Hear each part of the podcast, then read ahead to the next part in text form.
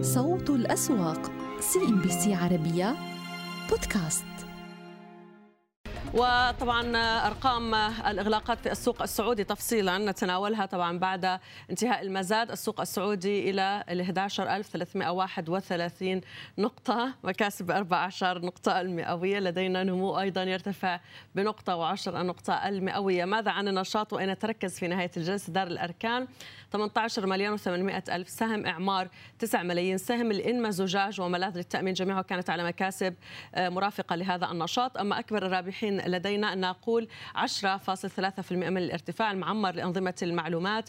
ملاذ للتأمين؟ عناية للتأمين ونادق كانت إلى مكاسب وأكبر الخاسرين لدينا في السوق السعودي الصمعاني ب 10% من التراجع. السيج لدينا ب 3.7 من التراجع. الصادرات فشفاش وباتك الاستثمار إلى خسائر وأوضاع القياديات في نهاية الجلسة. الراجح يدخل العام على مستويات 143 ريال و20 حالة لمكاسب بواحد في المئة سابق. نصف النقطة من الارتفاع. البنك الأهلي التجاري أيضا على ارتفاعات وكذلك جبل عمر. بقي لدينا أرامكو السعودية افتتح العام على تراجع ب 17 نقطة المئوية. أكتفي بهذا القدر ونناقش أعمال الجلسة مع ضيفي السيد محمد الشميمري مدير عام مكتب الشميمري للاستشارات المالية. أهلا ومرحبا بك. معنا كل عام وأنت بألف خير بداية. أهلا وسهلا. رحب بك أستاذ رولا ورحب بمشاهدي CNBC العربية وكل عام وأنتم بخير. الله يسعدك. سيد محمد خلينا نشوف أول جلسة من بداية هذا العام ونتحدث طبعا عن غياب نسبة كبيرة من الأجانب ما يزالوا هم في أجواء عطلة نهاية العام والدخول في العام الجديد. أيضا الأسواق العربية نصفها مغلق اليوم وبالتالي السوق السعودي يمكن ينفرد بين جموع الأسواق العاملة اليوم بأداء نسبيا نستطيع أن نصفه بالإيجابي مع بداية العام. تقييمك. آه طبعا بداية جيدة للسوق مع تداول يعني محدود مقارنة ببدايه السنوات الماضية. يعني إحنا أغلقنا شهر ديسمبر بتداول 7 مليار اليوم 4.4 مليار. سنة قياسية بالنسبة للسوق السعودي ارتفاع 30% لم يحصل ذلك منذ عام 2007 ميلادية. شيء إيجابي. طبعا الصورة الكبرى لعام 2022 تعتمد على حركة النفط التي يعني 35 اقتصاد يتوقعوا ان متوسط سعر برنت عند 73 وخام كرود عند تقريبا 71 دولار. بسبب ان ان أن أكثر يعني الأسباب حتكون تاثيرا هي الفيروس كورونا المتحور. اماكرون الذي يتوقع الكثير أنه ضعيف ويمكن أن يكون هذا آخر الشر بالنسبة لكوفيد. وطبعا الأمر الثاني المهم وهو اجتماعات أوبك التي تبدأ في يناير يوم 4 يناير يعني بعد يومين.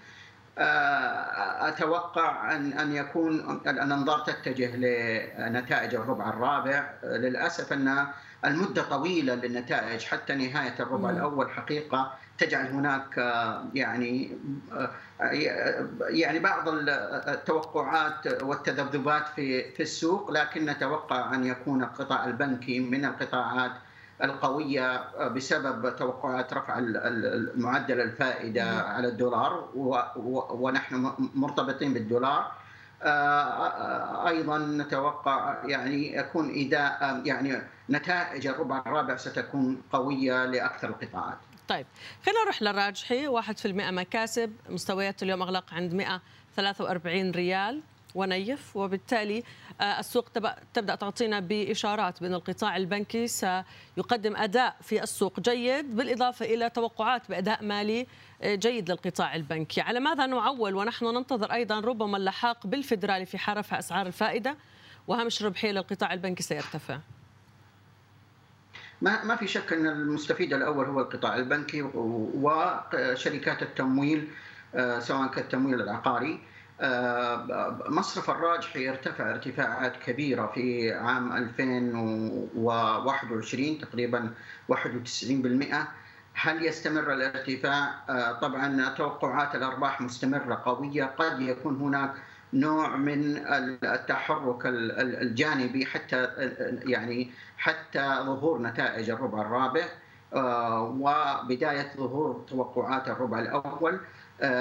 بالنسبة بالنسبة للأمور يعني التي تؤثر بشكل يعني مباشر للشركات المدرجة بداية من من اليوم يحق للشركات التي قدمت قبل ثلاثة شهور أن تغير كيفية تقييم الأصول العقارية سواء الاستثمارية من القيمة من القيمة الدفترية إلى القيمة السوقية.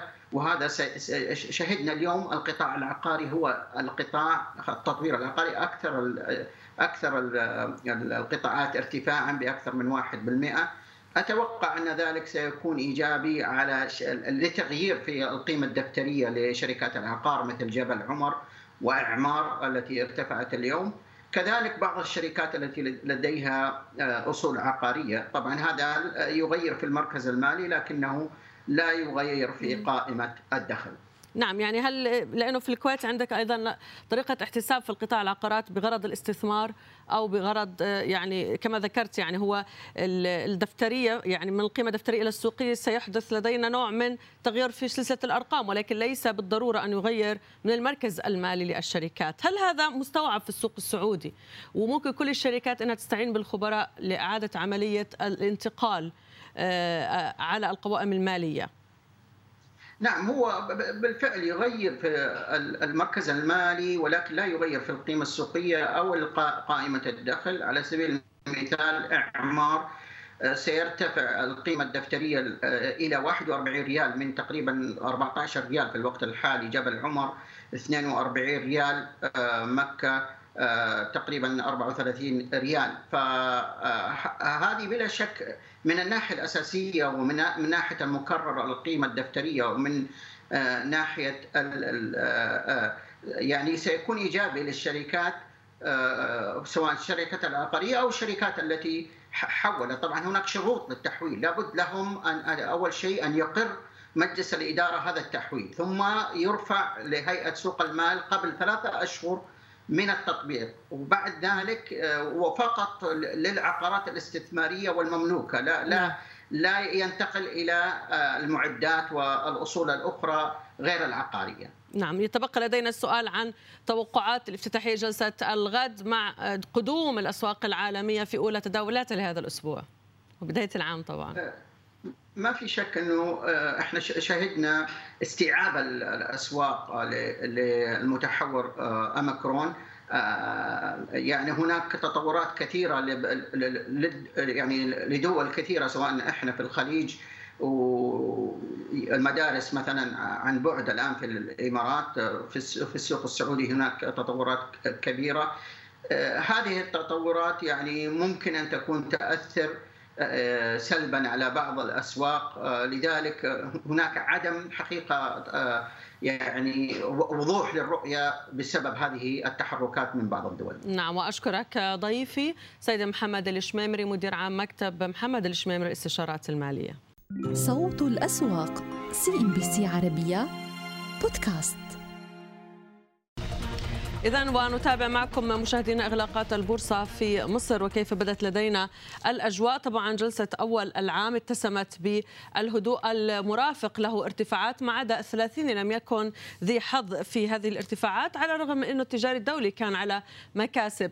السبعيني أيضا الأسهم فيه ساهمت في رفع المؤشر بقرابة نقطة وتسعة عشر نقطة المئوية. المئوي الأوسع نطاقا سجل ارتفاعات بفارق واحد في المئة تراجع الثلاثيني بثلاث أعشار وإذا ما تابعنا إغلاقات التجاري الدولي كان على مكاسب واستطاع أن يرقى إلى مستوى 53 جنيه وسبعة قروش. مصر الاتصالات تراجع. لدينا إعمار مصر.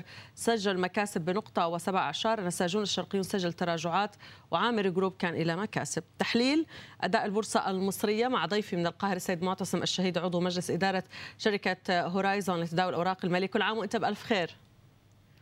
نعم سيد معتصم يعني بالنسبة لأولى جلسات هذا العام مع غياب مشهد تداولات الأجانب بسبب انتهاء أو تمديد طبعا عطلة نهاية العام الفائت وبداية العام الجديد ناهيك على العطلة طبعا عطلة نهاية الأسبوع في الأسواق العالمية هل تعتقد أنه اليوم كانت جلسة للمصريين بكل جدارة؟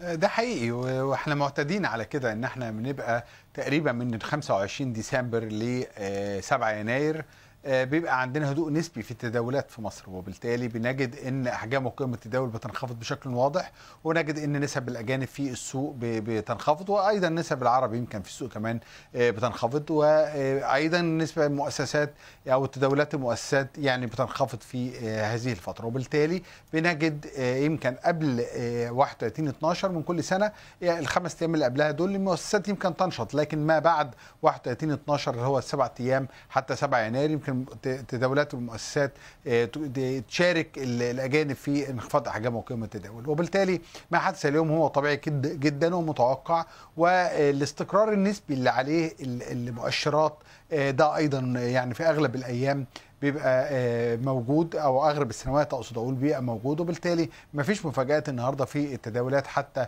الانخفاضات أو الارتفاعات في الأسهم الكبرى يمكن محدودة نسبيا. نعم. طيب نذهب إلى الثلاثيني. التجاري الدولي كان على مكاسب لكن تجاهل المؤشر والسوق هذه الارتفاعات وتعاطى مع الأسهم الخاسرة أكثر. هل هذا بالضرورة يعني أنه الثلاثين رغم ارتفاعه لكنه لم تكن أحجام التداول عليه كافية لدفع المؤشر نحو الارتفاع؟